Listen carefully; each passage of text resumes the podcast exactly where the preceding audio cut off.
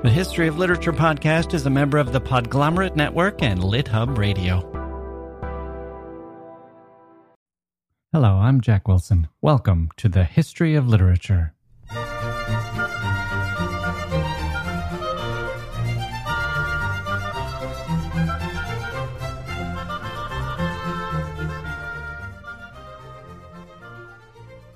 Episode 6 Greek Tragedy, Part 2.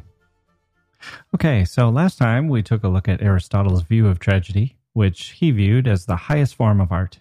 We discussed the reasons for that, and we attempted to sketch out a modern day tragedy using the tenets of Aristotle's theory. Today, we have a different project to take a closer look at the three great practitioners of Greek tragedy Aeschylus, Sophocles, and Euripides. What were their plays about? How did they differ from one another? And what meaning can we find in them today? But because we are the History of Literature podcast, which means we dig as deeply as we can and take nothing for granted, we're going to start with another philosopher, Friedrich Nietzsche, who developed his own views of Greek tragedy. It was his first book, the product of an exuberant 28 year old philologist writing far beyond the scope of anything that could reasonably be said to be within his discipline. Critics hated it and their outrage led to a second guessing of the decision to have granted this brilliant young man a full professorship. Too wild and iconoclastic for his contemporaries, and decades ahead of its time, the book landed with a critical thud, and Nietzsche himself later expressed his frustration with it. And yet, we now view it as something of a milestone in the history of thinking about art and society, a flawed but astonishingly original piece of work. Let's take a look at what Nietzsche thought about tragedy and see if there's anything we can take from him today. And don't worry, I haven't forgotten the promise from last time. We're looking at the question of why we like Facebook posts about personal tragedies and what it means for us as a culture. I'll have some thoughts on this that I'll share at the end. But first, let's take a look at Nietzsche. Now, the context for this first book of his, The Birth of Tragedy, is an incredible story. He was a philologist, a brilliant philologist, an amazing mind for classical languages, but not a philosopher. Not yet, anyway. Philology is the study of language in written historical sources. It is a combination of literary criticism, history, and linguistics.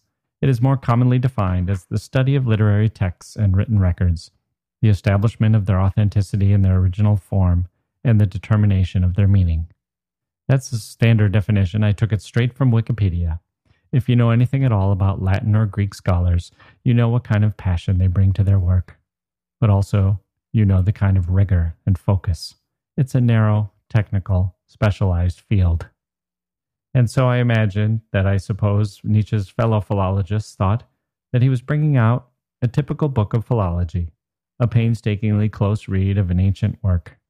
Maybe he would discuss the development of a particular linguistic term or a part of speech but that's not what Nietzsche did. Philology is not the sort of discipline for a bomb thrower like Nietzsche. Nietzsche had the kind of mind and spirit that couldn't ever be contained. He would have spilled over, no matter what field he was in. But he was also undeniably brilliant.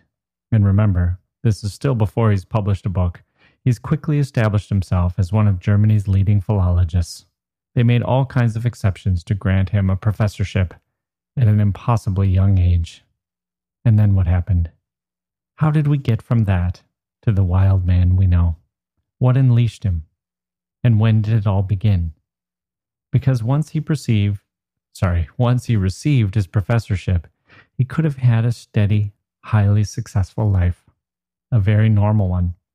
He could have dug into those ancient works, studied the language in them, produced one sturdy philological treatise after another. Instead, he sat down to write his first book, and he sat there thinking, reading, looking out the window, back to the text, scrutinizing the words, their origins, their meanings. But he was thinking too, thinking with the passion and creativity and exuberance of an artist. This mind of his could not be contained by the limits of his field and the immediate task at hand. His mind roamed his mind ached and burned. His mind soared.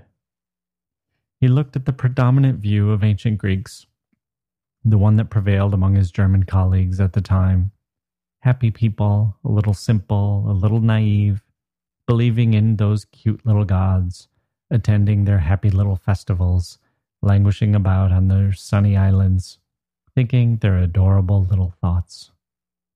Nietzsche looked at the work he was doing on Greek tragedy. He was reading about the religious festivals with their pagan music, their dancing, their drinking, their unleashing of human spirit. And then the communal trip to the theater, where they sat among thousands of their fellow citizens and watched a tragedy on stage. Some believe the word tragedy itself comes out of the words for goat song, that this Dionysian festival, with its ritual slaughtering of goats and the singing and the dancing, that the pageant and the festival are inextricable from tragedy, from the play that followed. That it's not just a spectacle, it's not just a one off event, but it's an entire culmination of the five days of revelry that preceded it. It's the sort of thing that would have struck a chord with Nietzsche, who was studying the words and their origins. All this was so different from the world he was living in, the one that he thought of as stifled by rules and religion and all the trappings of modern day polite society. This world, the ancient Greek world, was a world where people danced and drank themselves into hallucinations and had sex and sacrificed animals, goats, to their gods. Then they went to the theater and contemplated the worst possibilities, life in its rawest, purest form, the tragedy of a man tearing out his own eyes after he learns that he has fathered a child with his mother. Nietzsche didn't think this looked happy or simple or naive at all. Nietzsche thought this looked more advanced, a stronger way of living in the world. By comparison, his own society, polite churchgoers following rules and commandments and avoiding sins in order to try to keep oneself clean for heaven, well, to Nietzsche that looked timid and joyless and self defeating, self abnegating. Lives were being squandered by this timidity. Where was the passion, the strength, and the joy in one's own strength? Where was the unleashing of the full range of human experience? Where was the willingness to live? Where was the exuberance? Where was the joy? You can almost feel Nietzsche trembling with excitement. It was in the Greeks. The Greeks were pointing the way to a new conception of life, a new way of living in the here and now. These weren't happy, simple people. These were grown ups, adults willing to immerse themselves in life, in the ups and downs, the good and the bad. That's what did it for Nietzsche. That's what sent him over the top. Greek tragedy, Greek tragedy. Nietzsche would go on to talk about the abyss, about staring into the abyss. God is dead was, of course, his famous phrase, and he spent much of his career contemplating what happens when you pull away Christianity. In other words, what happens when you take away everything that Christianity has imposed on European society? Think of all the structure and all the rules that Christianity brings along with it. 2,000 years of priests and commandments and morality, all landing on top of Europeans, imposed upon a people from on high. What did that do to people? And what would happen if you took it all away? Because you wouldn't just be taking away the commandments and the morality and the sins and the guilt and maybe the requirement to attend church a couple of times a week. You'd be taking away a people's entire way of thinking, their codes, their beliefs, their views of how the world worked. You could say that life's meaning and purpose are provided by religion. Christianity certainly offered that to people in Europe in the 19th century. Every question you have, we have an answer. Every bit of fear or doubt or a nagging sense that life is bigger than you, come to us. We'll help you tamp those dark thoughts down. What would be left if you took all that away? Something naked and raw, something exciting and dangerous, something human. And Nietzsche looked at these tragedies and the people who went to see them and said, There it is. That's what I'm looking for from art and also from life. It's right here. It's right here before Christianity got involved and turned a hose on the fires. The abyss staring into the abyss, living a pure, exuberant, joyful life, taking on the world, testing oneself by absorbing the full meaning of life, not the one handed to us by the leaders of society, the ones who want us to be docile and neutered. The full embrace of life, the ability to do so. These guys had it. So he wrote the book. All the flaws, all the strengths can be seen in that basic view. We have to recognize what Nietzsche was trying to do before we can begin to understand his take on the tragedies. And we have one more mystery to solve. We talked last time about the three great tragedians Aeschylus, Sophocles, and Euripides. Aeschylus was the father of tragedy, the innovator who put a second actor on stage so that conflicts could be acted out in front of the Greek audience. Sophocles, of course, was the author of Oedipus the King, the play so admired by Aristotle he used it as the foundation for his theory of how tragedy worked. And then there's Euripides, author of Medea. He was the youngest of the three, though he died the same year as Sophocles, and their careers overlapped. Most critics consider him the third great tragedian, equally as great as the other two. But not Nietzsche. Nietzsche couldn't stand him. Nietzsche saw in the tragedies of Euripides and the figure of Euripides something that other critics didn't. What was it? We'll find out after this quick break.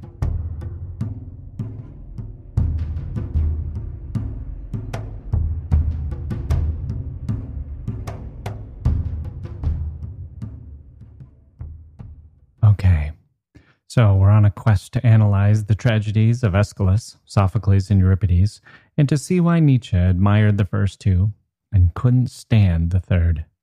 And eventually, we have to figure out what this means for us today and whether it has anything at all to do with how we treat personal tragedies on Facebook by liking those posts. Aeschylus was born sometime around 524 BC.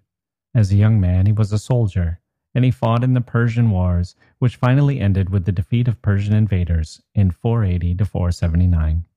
By then, the Dionysian festivals were well established, four or five days in the spring that were so popular and so important that public business was suspended.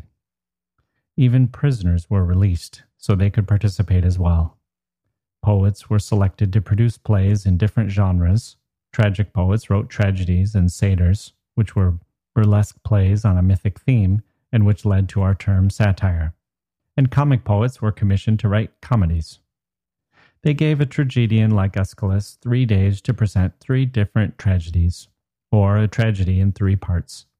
His most famous surviving work, that is, the most famous of the seven that have survived, is the trilogy known as the Oresteia, so called because they involve the character of Orestes, the son of the warrior Agamemnon. Now, if you've forgotten, Agamemnon is the king who launched the Trojan War by putting together the ships that were sent out to retrieve Helen. I'm not a huge fan of long plot summaries. If that's your thing, I encourage you to take a look at the summaries online for the three plays of the Oresteia Agamemnon, the Libation Bearers, and the Eumenides.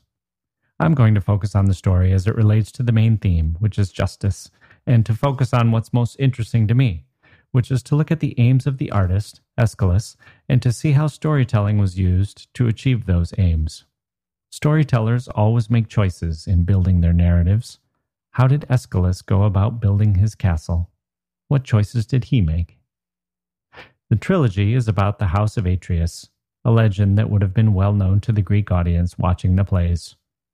It starts when the warrior Agamemnon returns victorious from the Trojan War, where he is immediately or almost immediately killed by his wife, Clytemnestra, and her lover, who also happens to be Agamemnon's cousin. Why is this? What leads to this murder?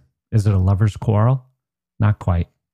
The two of them, Clytemnestra and Agamemnon's cousin, are compelled to commit the murder by their devotion to their sense of justice. Why? What kind of justice is this? What has happened to bring this about? As it turns out, Agamemnon's hands have been bloodied by war, not just in the conquest of his enemies, but in his ambition and the deeds he did to achieve his victory. There was a problem when Agamemnon wanted to launch the ships and sail after Helen. Artemis, the goddess of war, was angry with Agamemnon and she would not let the ships leave. So Agamemnon sacrificed his own daughter to appease Artemis. It was an ambitious move, and it eventually led to Agamemnon's victory and all the glory that that brought about, but it also led to consequences. Even though he won the war, his wife felt the need to avenge her daughter's death under the code of retributive justice that ancient Greece, and remember, when we say ancient Greece here, we're talking about a, a Greece that was ancient even to Aeschylus and Athens, the theater goers who were watching the play. The ancient code of retributive justice was in effect, and Clytemnestra had to avenge her daughter's death. And her lover, Agamemnon's cousin, wasn't just along for the ride. He too had a sort of retributive justice to seek. His brothers had been murdered by Atreus, Agamemnon's father. That was the world of justice. And if you think we've advanced far beyond the impulse, you haven't heard of the Hatfields and McCoys, or you haven't heard the interviews of George W. Bush talking about Saddam Hussein's attempt to kill Bush's father. But here's the problem with retributive justice where does it end? Clytemnestra kills Agamemnon to achieve her own justice, but then this too must be avenged, and it falls to Agamemnon's son, Orestes, to carry out the vengeance. In the second play of the trilogy, The Libation Bearers, he accomplishes this. Justice is served once again. But now, who will kill Orestes? Who will avenge the death of Clytemnestra? There is no son. Orestes is the son. But murder requires justice of some kind, even if it's the son who has killed his mother. And the only justice known to the ancient world, as Aeschylus is depicting it, is avenging by an heir. Suicide? No. Instead, Orestes sees a vision of the Furies, serpent haired female hunters whose job it is to enforce tribal justice when no one is at hand to do so. Even if there's no one around to avenge a murder, the Furies will be there, waiting. And they are waiting for Orestes. That's the dilemma. And if the Furies would have killed Orestes, we might have stopped there. Three tragedies, three murders. You could see the plot for all of them, and Aeschylus would take home another prize. But he has something more in mind. Aeschylus is interested in this idea of retributive justice. Hatfields and McCoys, sons avenging deaths, wives killing husbands, murder leading to murder, senseless cycles of violence. All this is no good, says Aeschylus. Athens deserves better, and indeed, Athens had moved on to something better as of that time. But like dueling or other customs, even when they're outdated, there are people who long for the old ways, or who practice the old ways, or who don't fully embrace or appreciate the new. The new in this case is this a trial system. Justice would no longer depend on acts of vengeance. How do we get there? In the play, Orestes appeals to the god Apollo, who stops the Furies from killing Orestes and instead places them in charge of overseeing the courts. Justice will be served, but only in a system of communal justice, which judges fairly, or at least attempts to do so, and takes away the anarchy of family killings. Justice moves from something carried out by individuals and individual families and puts it in the hand of the state. That's a fairly sophisticated modern reading, and by that I don't mean that I'm imposing it on a primitive author, but that the author himself is as modern as we are in this respect. It's how a play today might end, to show that the establishment of a trial system, rather than a vengeance killing system, is important, and in fact, that the establishment of this trial system is more important than it would be to show a third killing.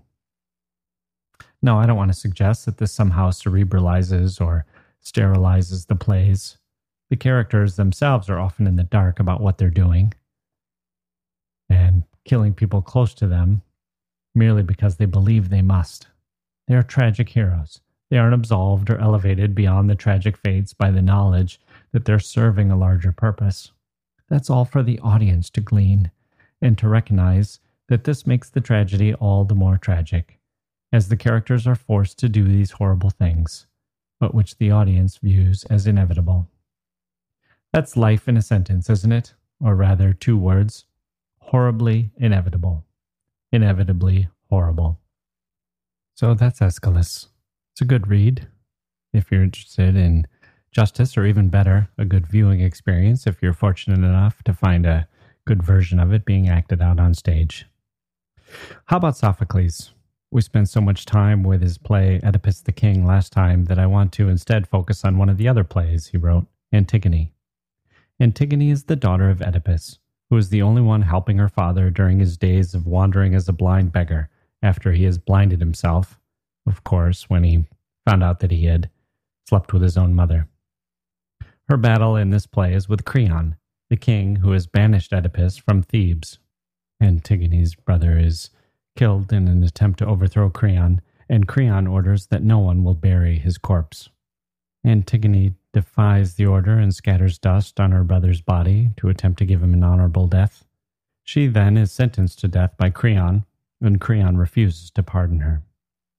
Okay, so whose side do we take here? On the one hand, we have the selfless Antigone honoring the dead.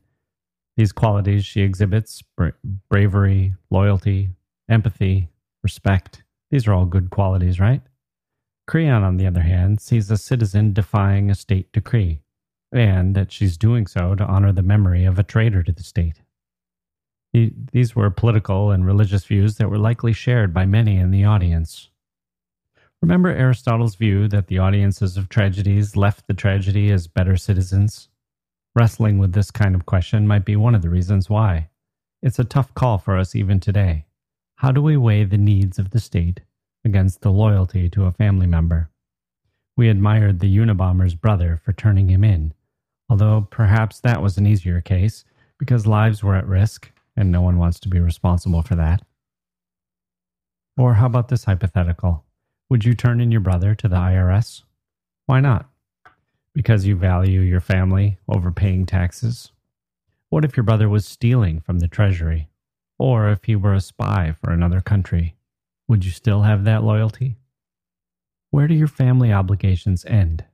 Where does your obligation as a citizen begin? When is a pardon justified? When, if ever, is it morally necessary? And where do we stand on these things? That's kind of the larger theme. But Sophocles isn't the Charlie Rose show. We view them through the lens of tragedy, and the events of the tragedy are as cathartic as Aristotle could hope. King Creon ultimately submits to Antigone's moral persuasion and decides to pardon her, but it's too late. Antigone has already committed suicide in her underground prison. It is then Creon's turn to experience tragedy. His own son, who has fallen in love with Antigone and who believes in her cause, commits suicide as an act of solidarity. And Creon's wife, whose son has just killed himself, then commits suicide herself out of grief. Creon is left alone, his actions have led to his world without his wife or his son. All well and good. Aristotle would approve of the form, and Nietzsche approves of this play as well. But what about Euripides? What's so different about him? What made Nietzsche despise him in his plays? The answer may surprise you.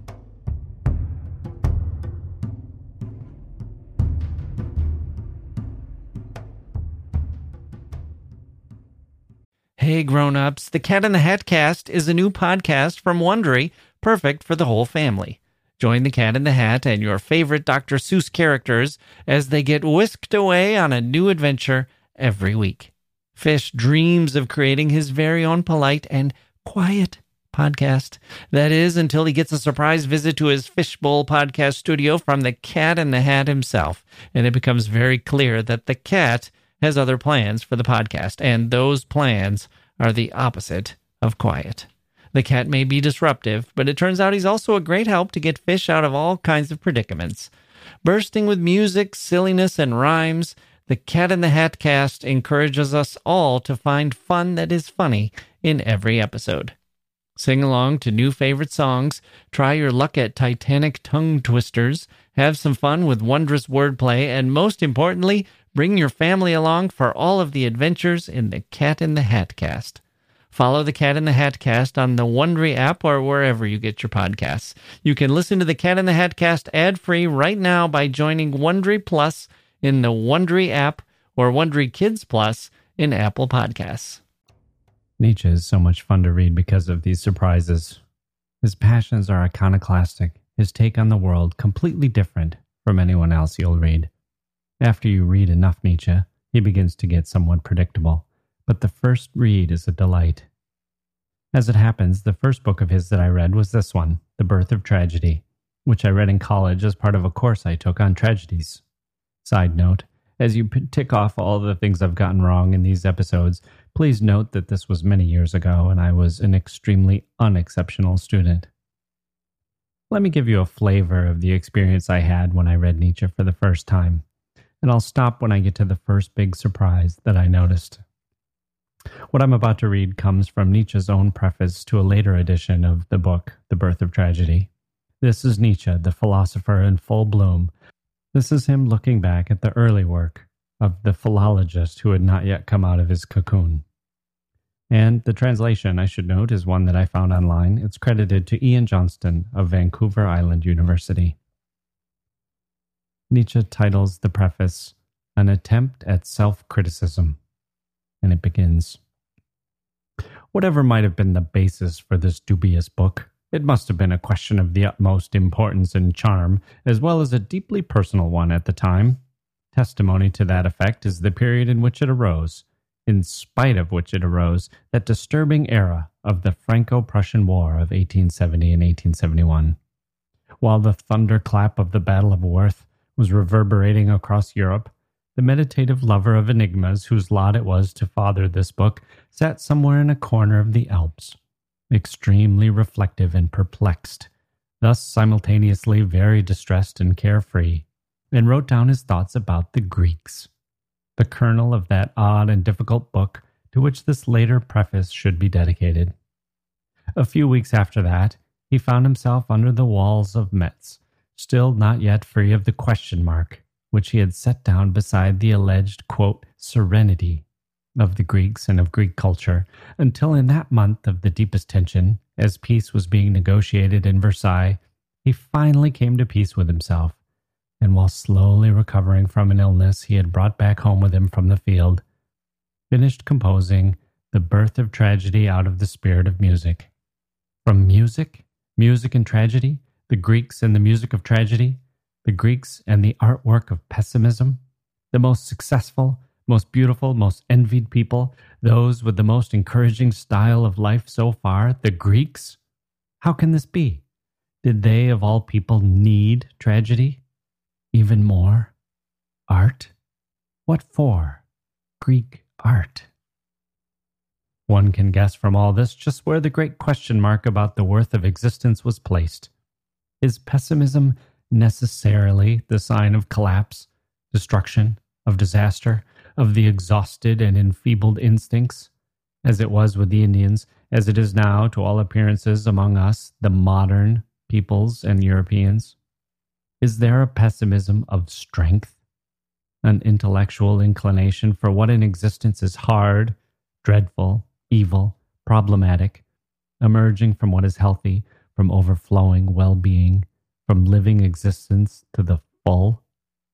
Is there perhaps a way of suffering from the very fullness of life? A tempting courage of the keenest sight, which demands what is terrible as the enemy, the worthy enemy, against which it can test its power, from which it wants to learn what to fear means? What does the tragic myth mean precisely for the Greeks of the best, strongest, and bravest age? What about that tremendous phenomenon of the Dionysian? And what about what was born out of the Dionysian, the tragedy? And by contrast, what are we to make of what killed tragedy? Socratic morality, dialectic, the satisfaction and serenity of the theoretical man. How about that? Could not this very Socratism be a sign of collapse, exhaustion, sickness, the anarchic dissolution of the instincts? And could the quote Greek serenity of later Greek periods be only a red sunset? Could the Epicurean will hostile to pessimism be merely the prudence of a suffering man? And even science itself, our science, indeed, what does all science in general mean, considered as a symptom of life? What is the point of all that science And even more serious, where did it come from? What about that? Is scientific scholarship perhaps only a fear and an excuse in the face of pessimism? A delicate self defense against the truth? And speaking morally, something like cowardice and falsehood? Speaking unmorally, a clever trick? Oh, Socrates, Socrates, was that perhaps your secret? Oh, you secretive ironist, was that perhaps your irony? Okay, let me pause there. I had not read a lot of philosophers or philosophy at this point, and I could not believe the urgent, collar grabbing style of this one. It was closer to Salinger in The Catcher in the Rye than it was to, say, Aristotle or Kant. Plato and Nietzsche might be the two most readable philosophers who ever lived. And here was Socrates, Plato's great protagonist, the patron saint of philosophy, if there ever was one, and he's the one under attack. I couldn't sort through this in my head. I gathered that Nietzsche hated Christianity. That was fine, I understood that. And he favored the Greeks. Great, I get it. But why then would he hate Socrates? Socrates drank, but he never got drunk. This fact infuriated Nietzsche. Why? I couldn't get my mind around it. If you cast off Jesus, as Nietzsche was doing, why wouldn't you embrace a pre Christian like Socrates? Let's let Nietzsche try to explain. Remember, he's writing from the point of view of the older philosopher, looking back at his first book, declaring it something of a noble failure. In his view, he came across the central problem, a new problem, and as yet undiscovered problem with art and society, but which at the time he lacked the understanding or the strength to fully grapple with. Here he is. Let me say again today, for me, it is an impossible book. I call it something poorly written, ponderous, embarrassing, with fantastic and confused imagery sentimental, here and there so saccharine it is effeminate, uneven in tempo, without any impulse for logical clarity, extremely self confident, and thus dispensing with evidence, even distrustful of the relevance of evidence, like a book for the initiated, like music, in quotes, for those baptized into music, those who are bound together from the start in secret and esoteric aesthetic experiences as a secret sign recognized among blood relations in the arts. An arrogant and rhapsodic book, which right from the start hermetically sealed itself off from the profane rabble of the educated, even more than from the people, but a book which, as its effect proved and continues to prove, must also understand this issue well enough to search out its fellow rhapsodists and to tempt them to new secret pathways and dancing grounds. At any rate, here a strange voice spoke, People admitted that with as much curiosity as aversion. The disciple of an as yet unknown God, who momentarily hid himself under the hood of a learned man, under the gravity and dialectical solemnity of the German man, even under the bad manners of a follower of Wagner. Ah, this is me again. Here we are. Wagner. Wagner of the Ride of the Valkyries, of the enormous operas, the grand, the grandiose. That's Wagner. Nietzsche himself was very close to Wagner. He worshipped him for a while, ingratiated himself to him. He became like a member of his family. Then they had a huge falling out. Wagner. Wagner's a clue. When Nietzsche wrote The Birth of Tragedy, he was in love with Wagner, Wagner's operas. He thought there was something meaningful and important, that there was a rebirth of tragedy that could come out of Wagner's music. By the time he was writing this preface, he had recanted that. He was now embarrassed by his youthful ideas. Let's keep going. This one is a little bit longer, but it's because Nietzsche gets into a a, a full throated Nietzschean rant as only he can. He gets on a roll. I don't want to cut him off. never want to cut off Nietzsche when he's in full throttle. It's too enjoyable. Here we go. This new soul should have sung, not spoken. What a shame that I did not dare to utter as a poet what I had to say at that time. Perhaps I might have been able to do that, or at least as a philologist. Even today in this area, almost everything is still there for, for, for philologists to discover and dig up. Above all, the issue that there is a problem right here, and that the Greeks will continue to remain, as before, entirely unknown and unknowable as long as we have no answer to the question what is Dionysian? Indeed, what is Dionysian? This book offers an answer to that question. A knowledgeable person speaks there, the initiate and disciple of his god. Perhaps I would now speak with more care and less eloquently about such a difficult psychological question as the origin of tragedy among the Greeks. A basic issue is the relationship of the Greeks to pain, the degree of their sensitivity. Did this relationship remain constant, or did it turn itself around?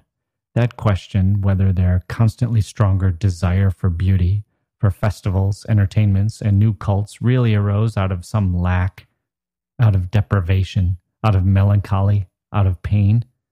For if we assume that this particular claim is true, and Pericles, or rather Thucydides in the great funeral oration, gives us to understand that it is, where then must that contradictory desire stem from, which appears earlier than the desire for beauty, namely, the desire for the ugly, the good, strong willing of the ancient Hellenes for pessimism, for tragic myth, for pictures of everything fearful, evil, enigmatic, destructive, and fateful as the basis of existence.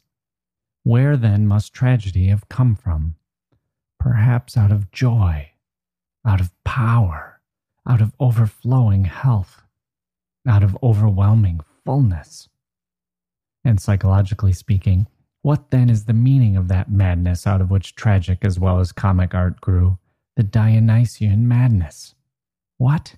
Is madness perhaps not necessarily the symptom of degradation, of collapse, of cultural decadence? Are there perhaps, a question for doctors who treat madness, neuroses associated with health, with the youth of a people, and with youthfulness? What is revealed in that synthesis of God and goat in the satyr? Out of what personal experience, what impulse did the Greek have to imagine the Dionysian enthusiast an original man as a satyr. And so far as the origin of the tragic chorus is concerned, in those centuries when the Greek body flourished and the Greek soul bubbled over with life, were there perhaps endemic raptures, visions, and hallucinations which entire communities, entire cultural bodies shared? How's that? What if it were the case that the Greeks, right in the richness of their youth, had the will for the tragic and were pessimists? What if it was clearly lunacy, to use a saying from Plato, which brought the greatest blessings throughout Greece?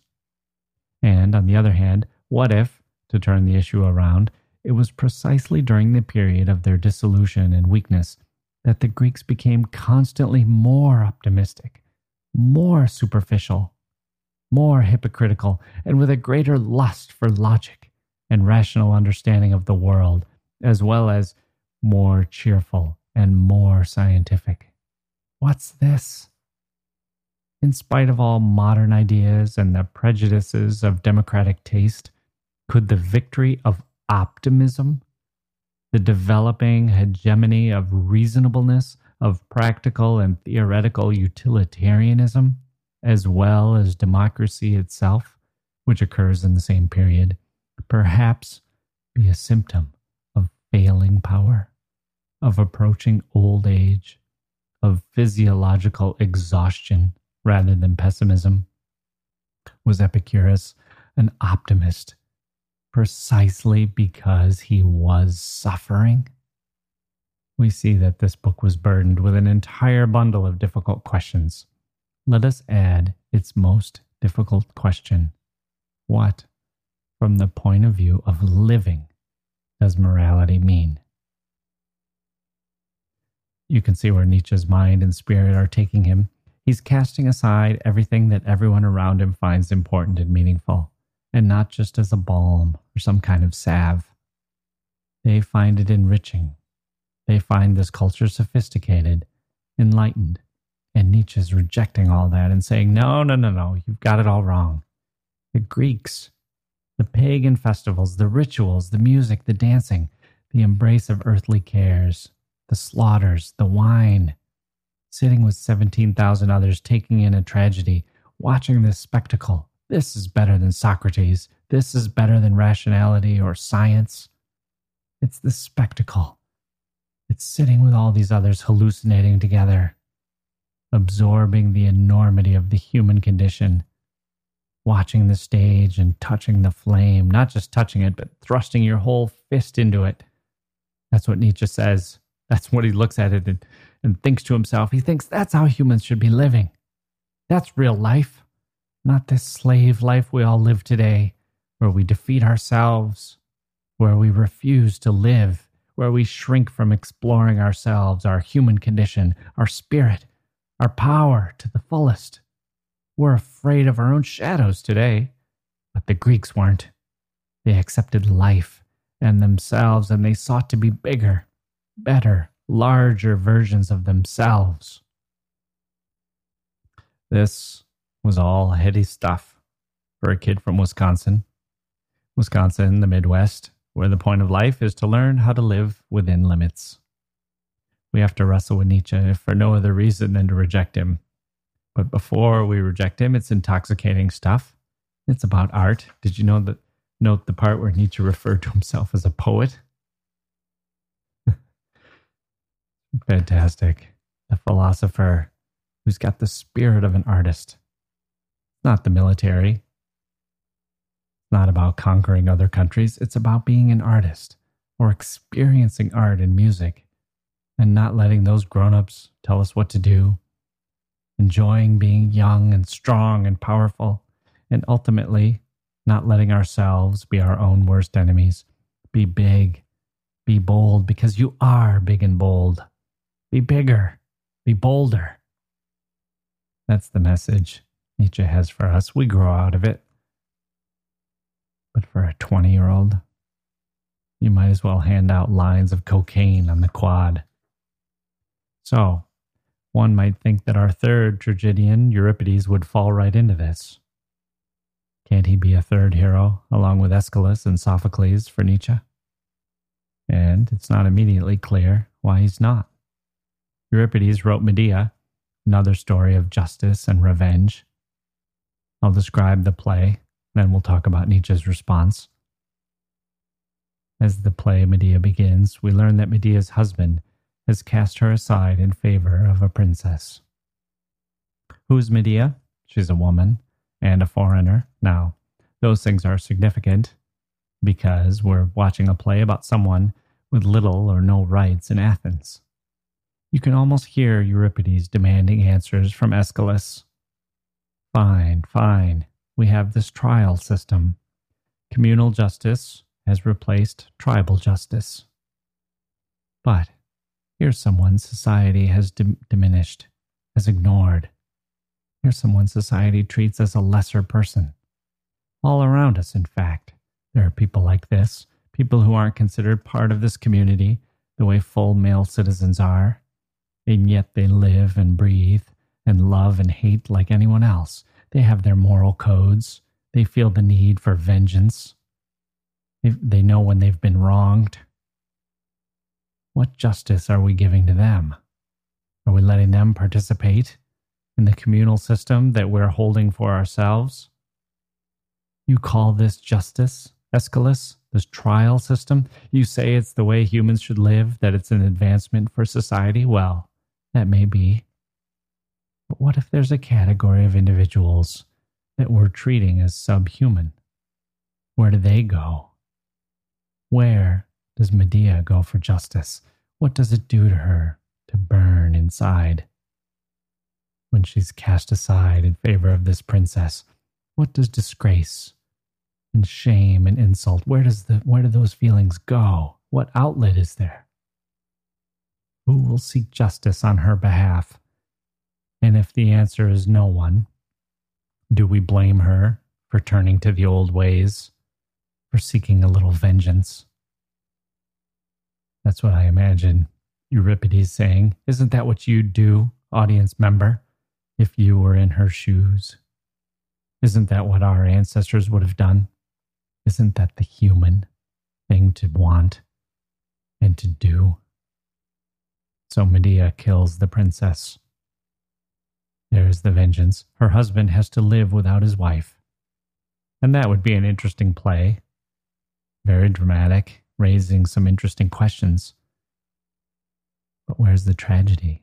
Remember Aristotle the tragedy is often the hero taking something noble or admirable, in this case, maybe courage, maybe a, a sense of justice. That's what Medea has. But for Aristotle, the tragedy comes when the hero takes things too far. And that's the genius of Euripides and the awesome power of this play. Medea also kills her own sons.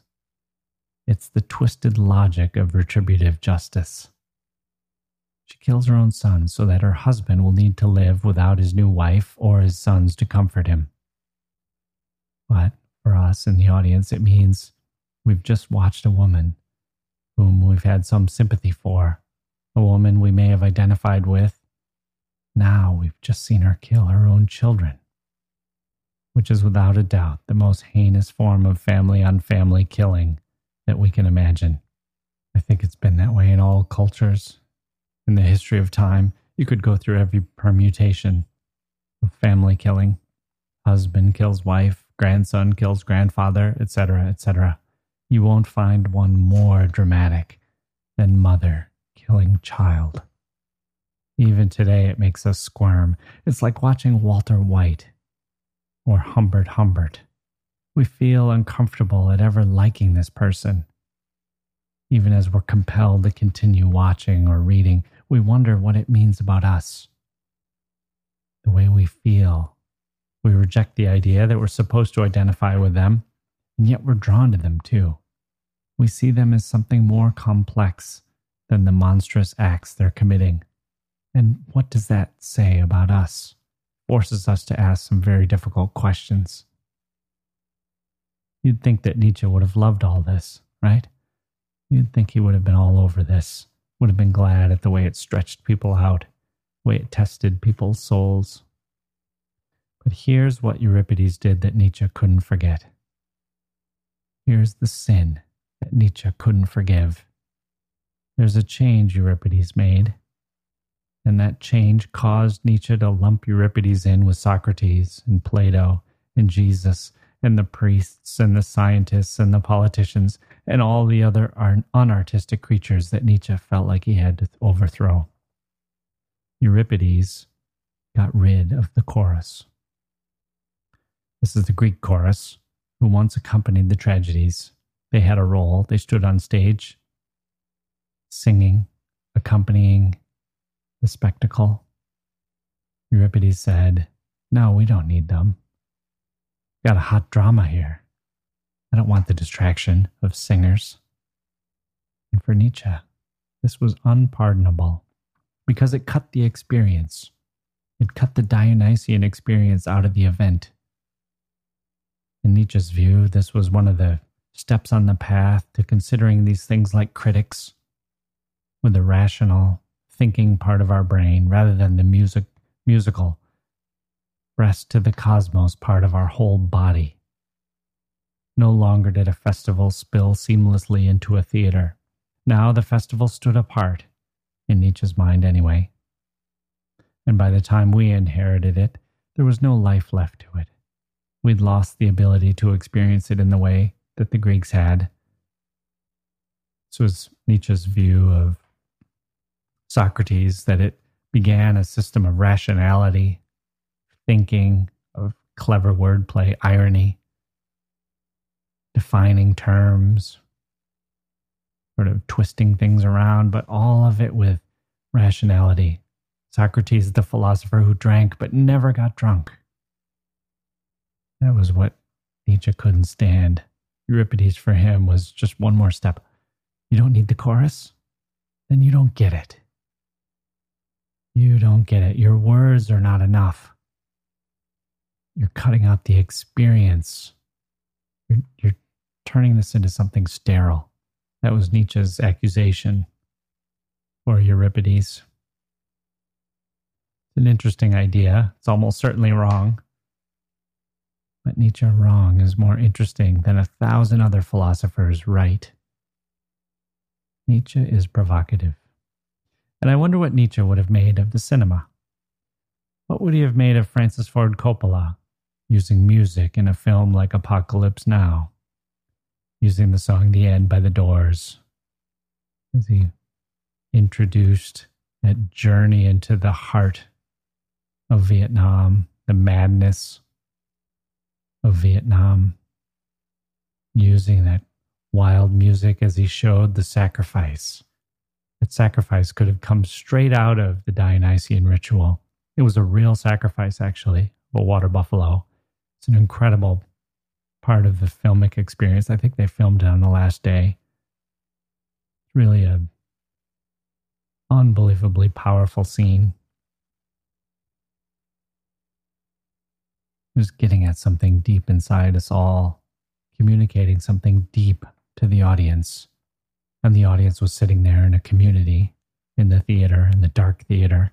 What would Nietzsche have made of all of that? Think he would have approved? Would he have seen a rebirth of tragedy with a film like that?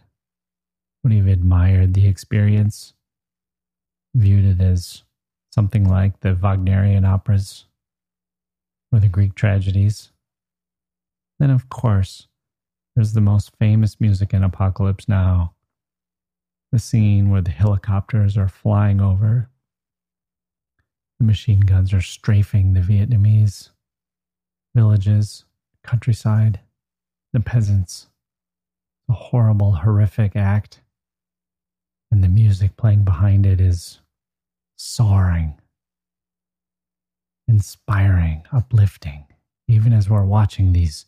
And we know that this is all being done for the lamest of reasons. It's being done so that one of the officers will be able to surf. That's what the helicopters are for. And here they are flying overhead for the most worthless of reasons, even in a war. It's being done to the sound of the Ride of the Valkyries by Wagner. What would Nietzsche have thought of that? And what are we to think of our Facebook dilemma? What does our trip through tragedy tell us about how we should be thinking of that strange occurrence? The fact that we like a post about a death. This is what I think. Obviously, we aren't expected to experience death in life, in real life, the way we do at the theater. Aristotle got that. Nietzsche understood that. It's clear that art is different. That's one of the purposes of art. And what this fact, this anomaly, this liking a post tells me is that the need for tragedy, tragedy as theater, never leaves us.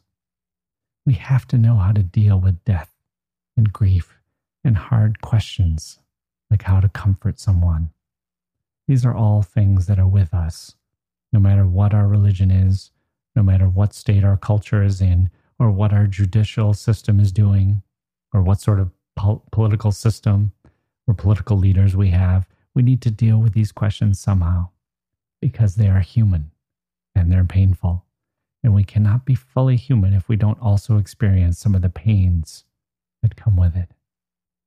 We can live without tragedy of the theatrical kind, but we can't pretend that tragedy of the real world kind doesn't exist.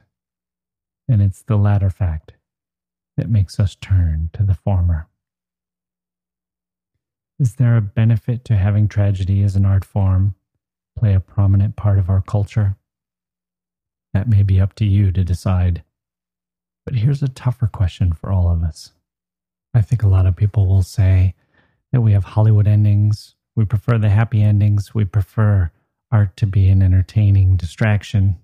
But there's no room for tragedy in our culture, and that's just fine. But we don't need it. The real world is difficult enough.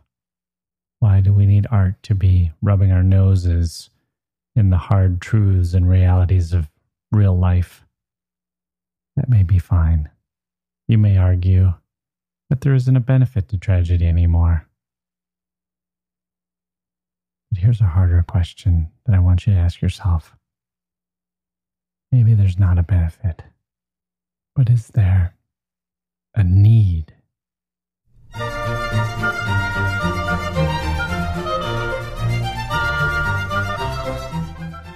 I'm Jacke Wilson. This has been another episode of the History of Literature. Next time, we'll finish up our look at ancient Greek drama by taking a look at the comedy of Aristophanes. And you can find out more about our project at historyofliterature.com or jackewilson.com, J A C K E, wilson.com. You can send us an email at jackewilsonauthor at gmail.com or leave us a comment on the episode's notes. We'd love to hear from you.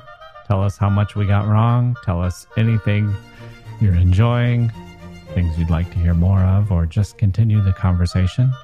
You can pose questions there as well. There's also a phone number where you can call and leave me a voicemail.